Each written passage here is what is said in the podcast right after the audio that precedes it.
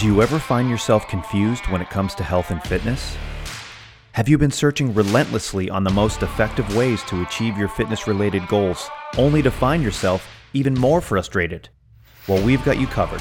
It's time to learn from the best, shorten your learning curve, and truly understand how to achieve your goals without spinning your wheels and wasting precious time. Welcome to the Minimum Effective Dose Podcast.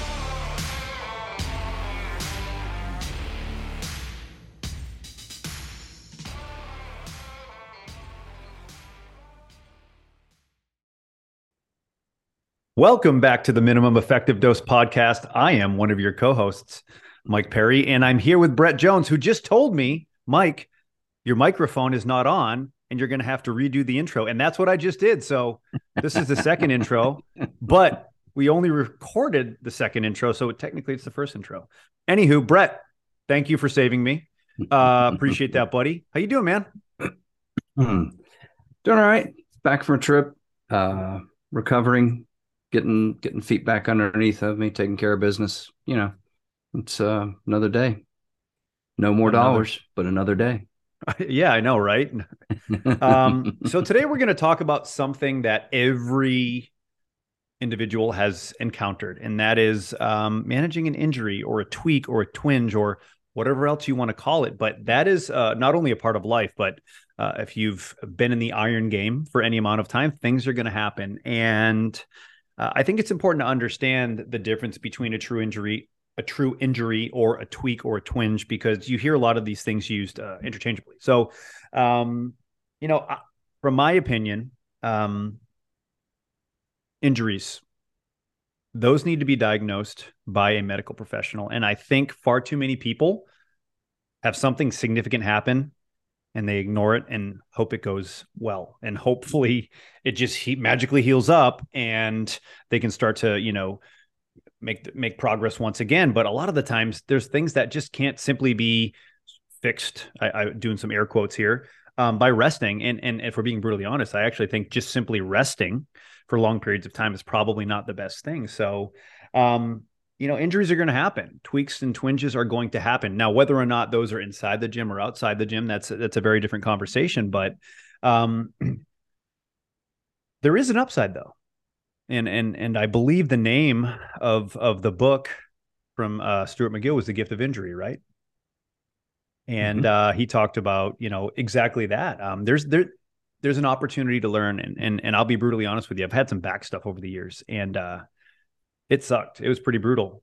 But at the same time, I learned so much about how to manage low back issues and low back pain. And I've helped dozens and dozens of clients with the same thing. So yes, you can get injured and it sucks. And when you're in it, it's really hard, but you can also look at it as an opportunity to learn. And I think a lot of people do not do that. And, if you just reframe the way you're looking at things, I think you can look at those situations as valuable learning lessons. And, cause it's going to happen. It's inevitable. It's like a rainy day. You're going to have something, and, understanding how to manage those is super, super important.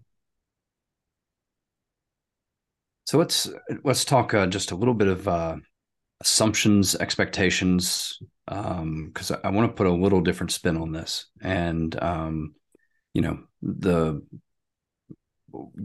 I agree that things are going to happen.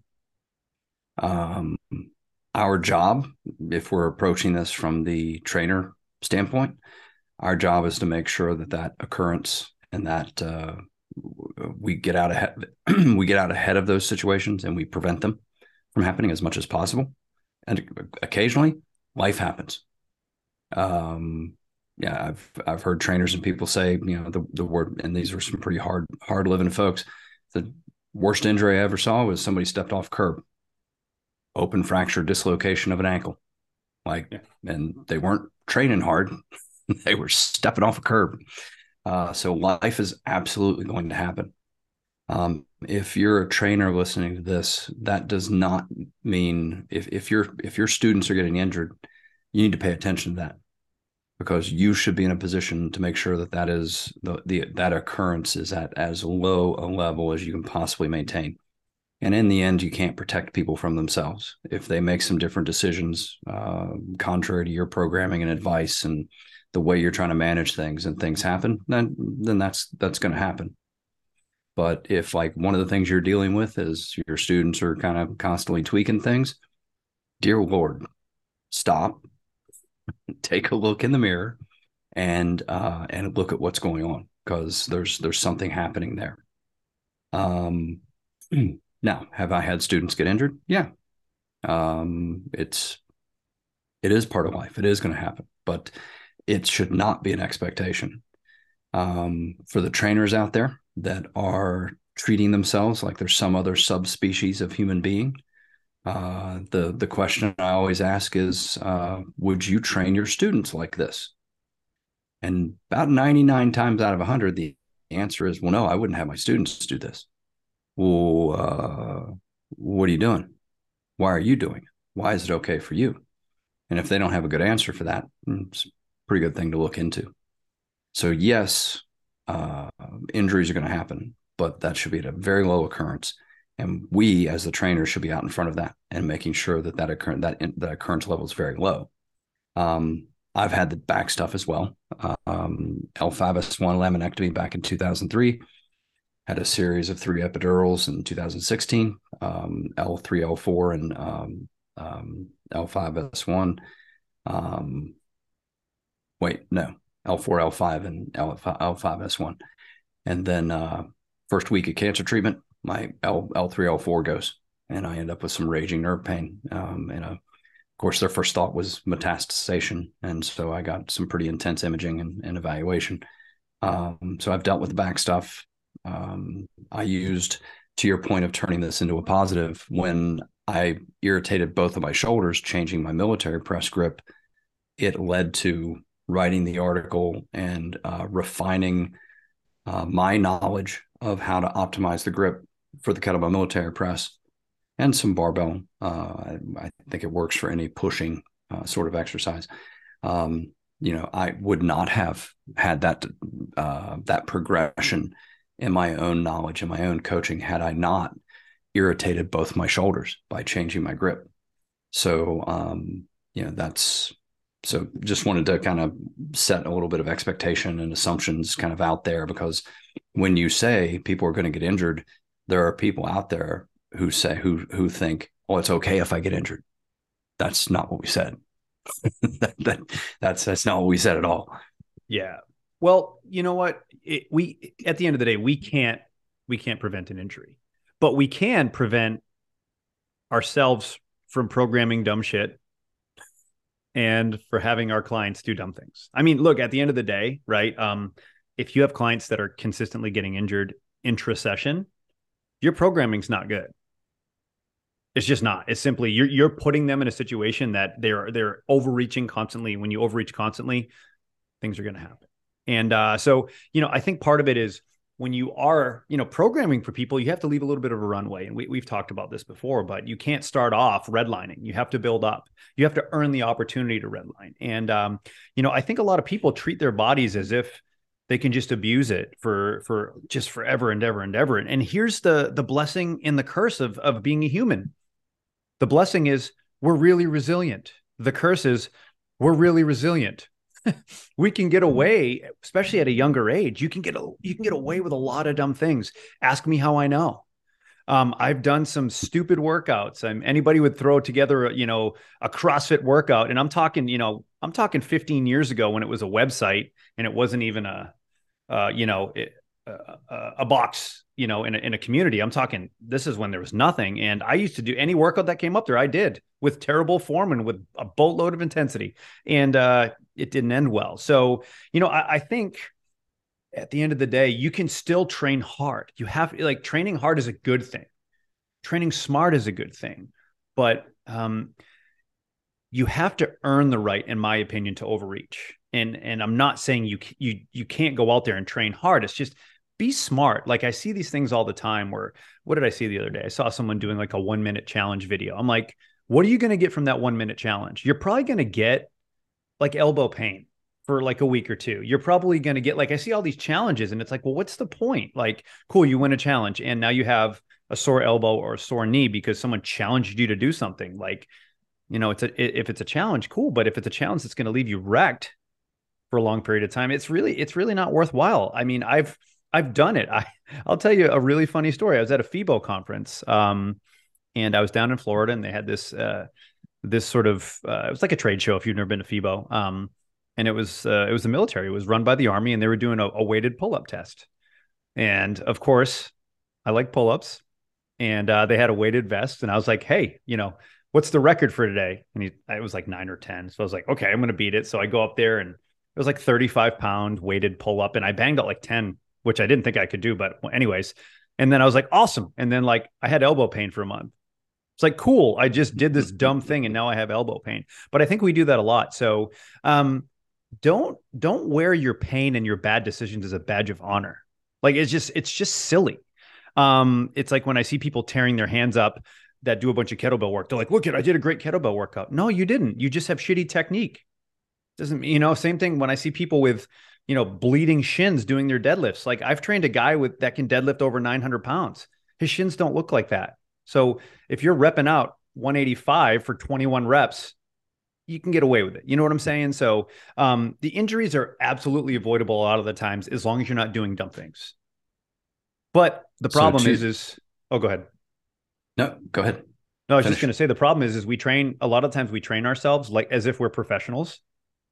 Yeah. And most people are novices and intermediate lifters at best. To your point about challenges, a facility that I was involved with decided to hold a plank challenge. Who could hold the longest plank? The winning plank was about 7.5 minutes long.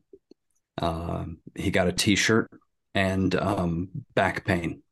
Exactly. Probably not exactly what he was hoping to get out of the plank challenge. So I've said this before on other podcasts. I don't do challenges because I've been challenged enough in my life. I don't need to know where my limits are. I have been shown them. I have searched for them in the past, and I have been shown where my limits are in a variety of ways. So I don't take on challenges. So if anybody out there is getting ready to send me a challenge to do on social media, save it. I won't do it. Yeah. Most injury stories start with one of two statements. And I went for one more rep. Or I knew I shouldn't have done X. If you think back through some of your injury history, you're probably going to run into those two statements at some point. I went for one more rep. I added 5 more pounds. I knew I shouldn't have, but I... Yeah. So a lot of times for me as a trainer, as a coach, my job is to give people permission to stop. That's a powerful tool. Like, there's a lot of things in the weight room and even on the athletic field that could be prevented if we simply had permission to go, you know, I think I'm going to stop. And that was okay. So that's a lot of philosophy and a lot of perspective on injuries and things like that. From a very practical standpoint, if something does happen, I think you should have a team of people together that you can get something evaluated. The problem becomes, and you know, I've worked with enough people, Mike, you've worked with enough people to where when you recommend to a student that they go get checked out, the response is, the doctor doesn't know anything about this anyway. I went there last time, was told not to exercise for 6 months. The PT I went to didn't do a good job. And, you know, it took me months to get over it anyway. Well, so a couple of things about that. As far as the physical therapist is concerned, that you got approved for 12 visits, you only went for 6, and you didn't do any of the homework. So let's back off of blaming the physical therapist for everything. From the doctor's point of view, they've got 8 minutes with you. They've already seen 10 people this week with a shoulder problem from exercising. So yes, their recommendation is, I think you should not do that right now. Doesn't mean they're right. It just means that there's a reason they kind of come to that conclusion. So your GP, I have a good relationship with my GP. If I walked in the room and said, hey, I think we need to get X, Y, or Z looked at, we'd get it taken care of. If you're walking in the room and they see you once a year at best for your yearly physical, and you don't have a relationship with them and they don't know anything about you, yeah, they're going to make some pretty broad stroke recommendations. But build your team. If you're in a state with direct access, find a physical therapist that is worth their salt and work with them. Go get your injuries evaluated. Find a chiropractor, find a massage therapist, find a doctor that you trust that knows these things. And I'm a fan of information. Mm-hmm. So I think that we avoid collecting some information that could save us a lot of time, simply because we're afraid of a blind referral or a bad recommendation, or it just not going the direction we want it to go. Yeah, and it's interesting too, because I think there's a lot of situations where we do feel like we get stuck a little bit, because again, we go to the our primary care, and then usually they want to see you, and if we're being brutally honest, a lot of times they want to see you just so they can collect the copay and bill a visit, and then what they're probably going to do is they're probably going to send you to a PT and get that evaluated, and there's nothing wrong with that process, but and what I would try to do is, again, try to find that network, like Brett said, try to find a good, whether it's a chiro or an ATC or a physical therapist, whatever, someone that you trust that, and that's going to give it to you straight and that has a decent skill set, because I think it's important that whoever you decide to sort of work with, that they understand what you're asking of your body. Because let's say you have a power lifter and they tweak their back.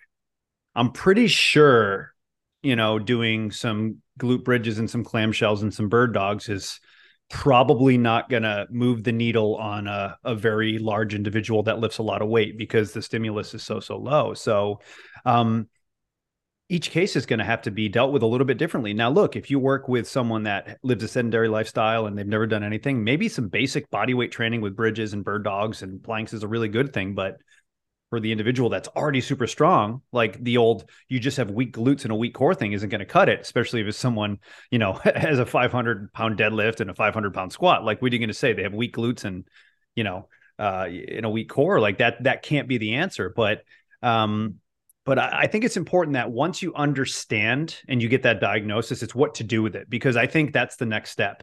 Rest is sometimes a good thing, sometimes a bad thing, but I think even more important is you have to know yourself. And, in sort of Greek philosophy, know thyself is something that has been said over and over again, but I really believe that it's important for us to understand how our body functions and moves. Like, I can tell just by getting down and doing a couple mobility drills if I'm moving well that day or if I'm not moving so well. So I think having that idea of what your own sort of baseline is and what your own sort of average is really, really important, because then you can start to see, oh, wow, that doesn't feel right. Or your body will give you signs a lot of the times when you have potentially these things coming on. And I'm not talking about like a trauma-based injury where, hey, you got hit in the head with a lacrosse ball, but you can't, predict that. But your body's, they're going to give you some signs, right? It's going to give you some signs. And when you start feeling that little thing in your shoulder or your back or your hip, that whisper is no longer going to be a whisper. If you continue to do dumb things, it's going to be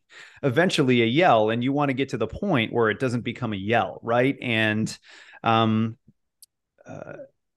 is where I think the hard part is, when to move more, when to not move. And a big part of that is just understanding how your body responds to exercise, stress, and load. Because there are times where my back was really, really hot. I'm just, and really lighting me up. I'm laying on the ground, getting some heat. I'm going to be at that 90-90 position, and I'm going to let everything calm down a little bit and then reintegrate. But if something's just a little bit wonky, I'm just going to walk a little bit. I'm going to do some mobility. I'm going to do a very, very light session. And a lot of the times within 2 to 3 days, things clear up.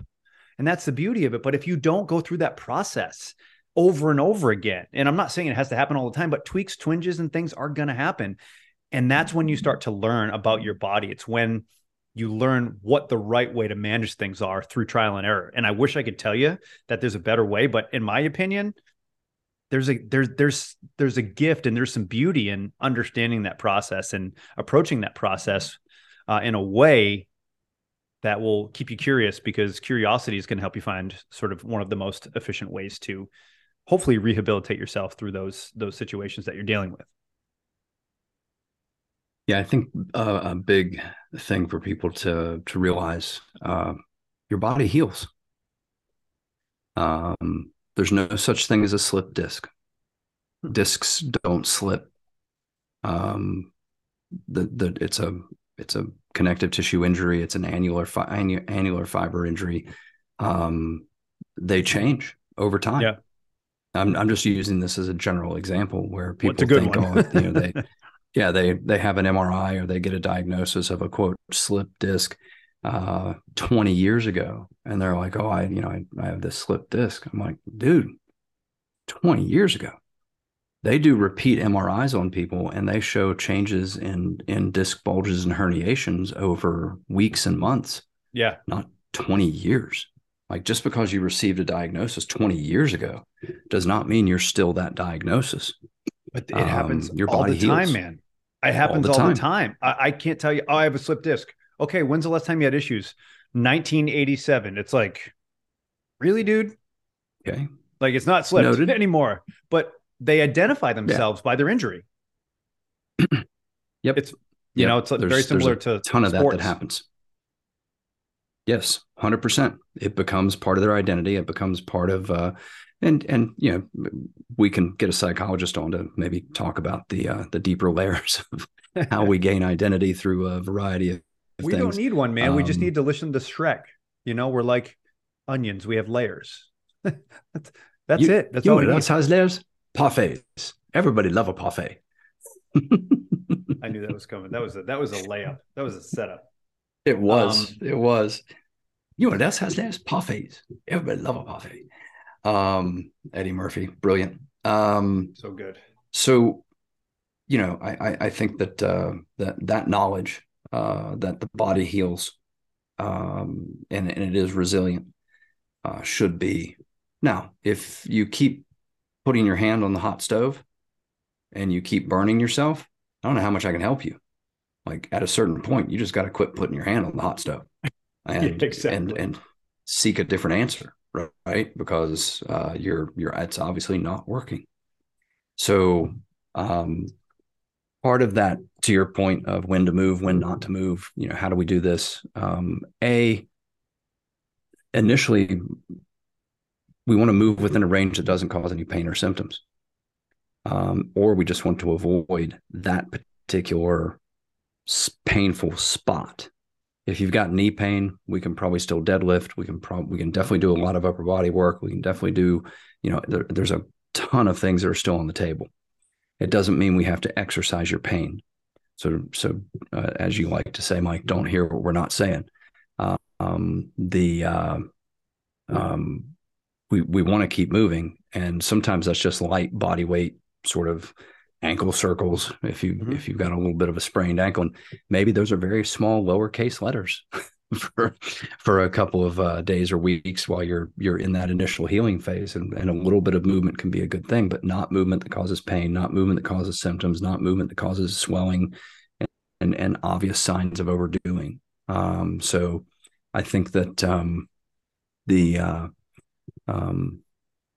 get some movement in, but it might not be that area that you're moving. Yeah. I've reached a point similar to you where I can get a sense for where the day is taking me, and I know how to modify. I know what I can push through. I know what's just an echo, a little residual memory of something. And I know days where, I need to take it easy. I need to back off and just do some cardio or go for a walk or, something like that. So I think people would say to themselves, and as an athletic trainer and somebody that studied the healing process, the first, let's call it three to 7 days after an injury, is really important. If we were really good at managing that initial 3 days to a week, people would be healing up really fast. So no activity, no blood flow, little healing going on, too much movement, irritating the area. Now we we overdo the inflammatory process and we run into some problems on the other side. So have a professional you can work with. Yeah, absolutely. And there's kind of two things I want to sort of double up on. Talking about imaging and slip discs, a lot of people go and they have back pain and they go get imaging and, it's the normal stuff. We've got stenosis, this disc is blah, blah, blah, right? This is kind of the normal stuff that we see when it comes to low back. And that's kind of the one that a lot of people deal with. Just understand that you are not your MRI. An MRI is simply information and it's a still shot. So if you think about an MRI is really just it's a photo of what's going on in your spine. And, but it's not at real time. So the way that those discs look in a stagnant position or, a static position is very, very different than they look and behave when you're moving. So that's something to consider. And remember too, I think the biggest thing with MRIs is people get an MRI and what's the first thing they do? They go on their portal and they try to read it. The MRI is not for the normal people, right? The MRI is for the clinicians and for the doctors. It's not for us to make decisions and look, when I was going through all my cancer stuff, I'd go through and I was reading everything. And I'm like, I don't know any of this.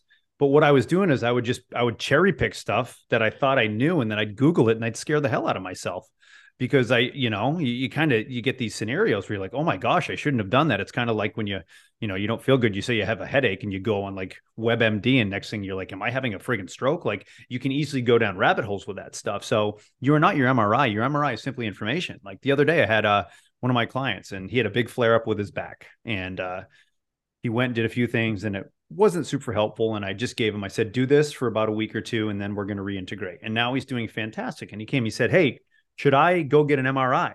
I said, do you have pain right now? And he goes, no, I feel great. I'm like, don't get an MRI then. How come? Because it's just information. Nothing's going to change with the way that we're treating, quote unquote, treating or changing things. You're doing really good. So what we're doing is working. Now, if you want the MRI to confirm that something's wrong, I think the chronic pain that you dealt with for the last month is going to tell you that something's wrong. I don't need an expensive MRI to tell you that you're in pain. It's just information. So, and I'm not saying that you should not get imaging. I'm just saying that a lot of the times imaging is not necessarily going to change the treatment, but it's just information. It's to give you more insight than you had prior. And most of the time, a good clinician is going to look at that and go, okay, cool. But they're going to see how you respond and they're going to do the real-time stuff. And that's going to give you more information than looking at a still picture of your spine and going, yep, that's L5S1. There it is. That's the culprit. It's like, well, yeah, cool. Great information. But all it's telling us is that, yes, there may be a slight bulge or herniation. That's it. It doesn't tell us how to fix it. It doesn't tell us what that individual needs. And that's one of the main reasons why we have to look at function. We have to look at how people actually move globally, not just looking at a picture of their spine and going, that's it. If it was that easy, we would do that. So I think that's something that people need to understand when it comes to their imaging and their MRI. It's like, you are not your MRI. Like, there's a bunch of stats. Like you look at, MRIs of low backs and what is it like 75 or 85% of people will show abnormalities in their lumbar spine. Same thing with shoulders, right? Something along the lines of 78. They're showing they're showing what we would consider to be injuries, but these are asymptomatic. People. So that your statistics are pretty spot on where with the lower back, we see 75, 80% of people who without low back pain show something on imaging that you would be concerned about, but they have no symptoms. I was just reading a study recently by Philippon, which if you don't know is he's famous for his work on hips. He pioneered some hip procedures and he's considered to be, like a very, very much an expert in relation to the hip. Well, nobody had done the studies on hips the way have been done on backs and shoulders. Well, like 95% of those people who were asymptomatic and showed a labral tear had some sort of structural anomaly, like an alpha angle, cam style FAI, pincer style FAI, Cox angle, there's all kinds of options that we've talked about. Yep. So and the prevalence of people with some sort of labral damage and no symptoms is just as high as all those other studies. So I had one client, one student at one time that he was having some knee pain. And so I said, you should go get that checked. I said, but do me a favor. Have the doc shoot a comparative x-ray of the other side. Mm-hmm. And he knew the doc, so he was able to get this done. So the doc walks in, pops up these x-rays up on the screen. He goes, I don't get it. The knee that hurts looks way better than the knee that doesn't hurt. Isn't that like funny? And I'm like, yeah, exactly. Like, just because you show something on imaging does not mean that's not a diagnosis. That's just information.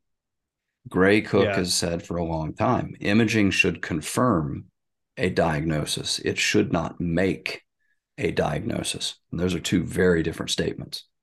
And so when you do peel back a little bit and you look at things, and then we can do a separate podcast on just this concept of pain and the way we look at it now as this multifactorial experience, that pain is an output of the brain, not an input. And that's a big kind of mental shift for a lot of folks. We still think very much on the Cartesian model where, you put your foot in the fire, you get pain. It's an input, but it's not. It's an output. It is a decision that your brain made. And it's a multifactorial experience. So with imaging, and I've had this with students and people myself, where they're like, oh, but my x-ray showed X, my MRI showed X. And I'm like, I don't care. What do you mean? Like, I don't care. Where I do think imaging can be super helpful is when we're lacking range of motion at a particular joint. And maybe there's a reason. I've used this example for a long time. One of my students had been trying to improve ankle motion for a long time, unsuccessful, started working with me. I'm like, hey, let's go get an x-ray. Soon as the x-ray and the was read by the radiologist and the doc, it was rather clear as to why this person did not have ankle range of motion, and they're never going to. Structurally, this is not going to change. So I don't, when I can't get range of motion to change, when I run into one of those things that's just really stubborn, I want some imaging to tell me.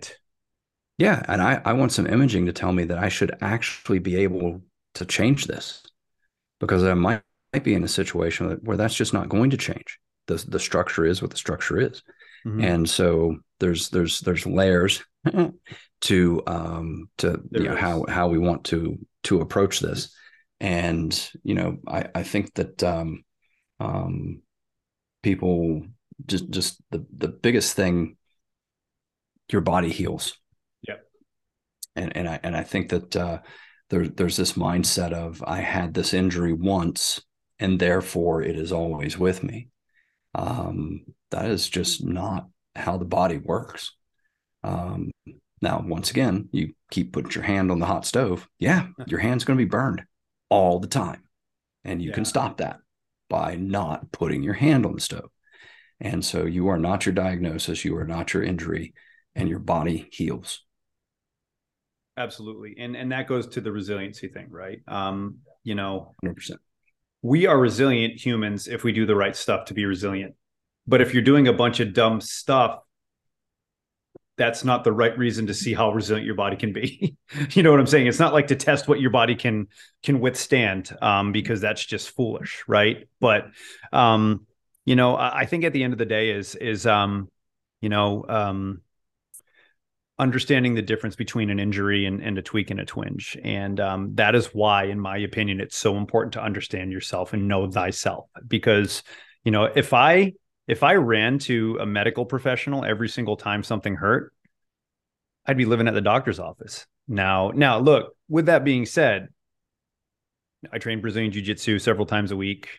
I still have some chronic pain from chemotherapy. I'm not talking about little things like, I know how to manage these things. But my point is that when you truly understand your body, you're going to know when you're going to have a better idea of when to make those decisions, when you're going, this is a little bit more than a twinge, or, maybe not. So it's just, and you have to make that, decision, but it should be a guided decision through experience. It just shouldn't be like, it's fine. Like, I mean, if it's really bad, it's really bad. And usually within a week, you'll know. Right. And please don't hear what I'm not saying. Don't have a severe injury and go, well, wait a week, 'cause I heard it on a podcast. Please don't do that. But, you know, a lot of like those little low back tweaks and twinges or knee stuff or even shoulder. Like if you just tone it down a little bit, do the things that, you know, your body responds well to, it's probably going to go away. But you know, the body heals. Because the body heals. And that's a beautiful thing. So just remember, you're not your MRI. The body heals. I want to highlight one thing you said earlier. Don't wear your injuries as a badge of honor. Yeah. That's become way too common on social media to see somebody that's in an arm sling because they've had their shoulder reconstructed and they're banging their way through their workout, trying to balance a barbell across their shoulders with one arm. And you know, they're surviving their workouts because it feels like somebody's sticking a knife in their shoulder every time they bench press or overhead press. I mean, at that point, you're just not being very smart. and you need to stop that. So yeah, I just wanted to highlight that because I think too often we think we're being tough. You know, I same experience Mike's had of being in the chemo room, and I'm there with grandmothers who are, you know, on their second or third round of cancer treatment and doing the chemo, and they're tougher than you are. I don't care how much, you know, shoulder pain you can deal with and still bench press. There's a grandmother out there that is way tougher than you are and is dealing with something way more. That you quit treating this as a toughness experiment. You know, don't wear your injuries as badges of honor. Yeah. And also at the same time, we are resilient, and there are good people out there that can help you be the best version of yourself if you're willing to let them do that. And honestly, I would say, with the exception of my professional fighters and my sort of my athletes, my field and court athletes, all of my personal training clients are people that I've had for over a decade. And it's simply because I know the recipe to make them resilient. And honestly, if you're a really good coach, if you can find that recipe for your clients, you'll never have any issues getting business and getting clients, because the good ones will stay with you. And if you do a great job, then they're never going to leave unless, you know, something crazy happens. But yeah, it's a slippery slope.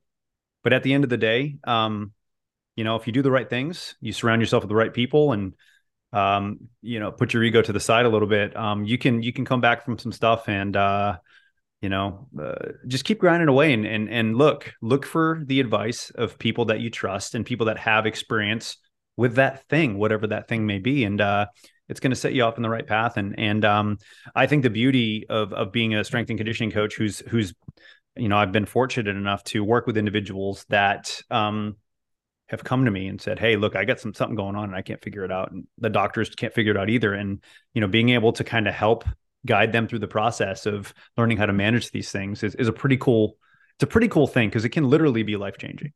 And that's just a big part of you know, what we try to do is as strength and conditioning coaches, we try to, you know, put our clients in a situation where it's health before fitness and not fitness before health. And Brett, what is the line, buddy? What is the line about the dictionary? We're going to have you finish up with that. Give it to us, Brett. The line about the come on, dude! Place, seriously, let me try it again. So it took me. All right, a second. Go. There's terrible drums in here. The only place fitness comes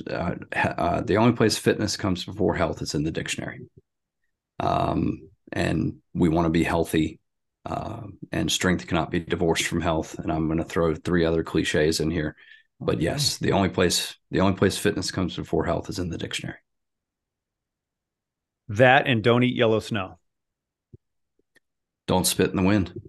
Okay, we're gonna stop it there. All right. Listen, thank you all for joining our incredibly intense, dialed in, methodical podcast where we never go on tangents and we never have fun. If you enjoyed this, do us a big favor and give us a positive review in whatever platform you're listening to. And we're going to see you all on the next episode. Until then, we'll see you when we see you. Hey friends, thanks so much for listening. If you enjoyed this podcast, we're going to ask you for a favor. Please leave us some positive reviews, be sure to subscribe, and share with your friends, family, and colleagues. Thanks again for listening to the Minimum Effective Dose Podcast.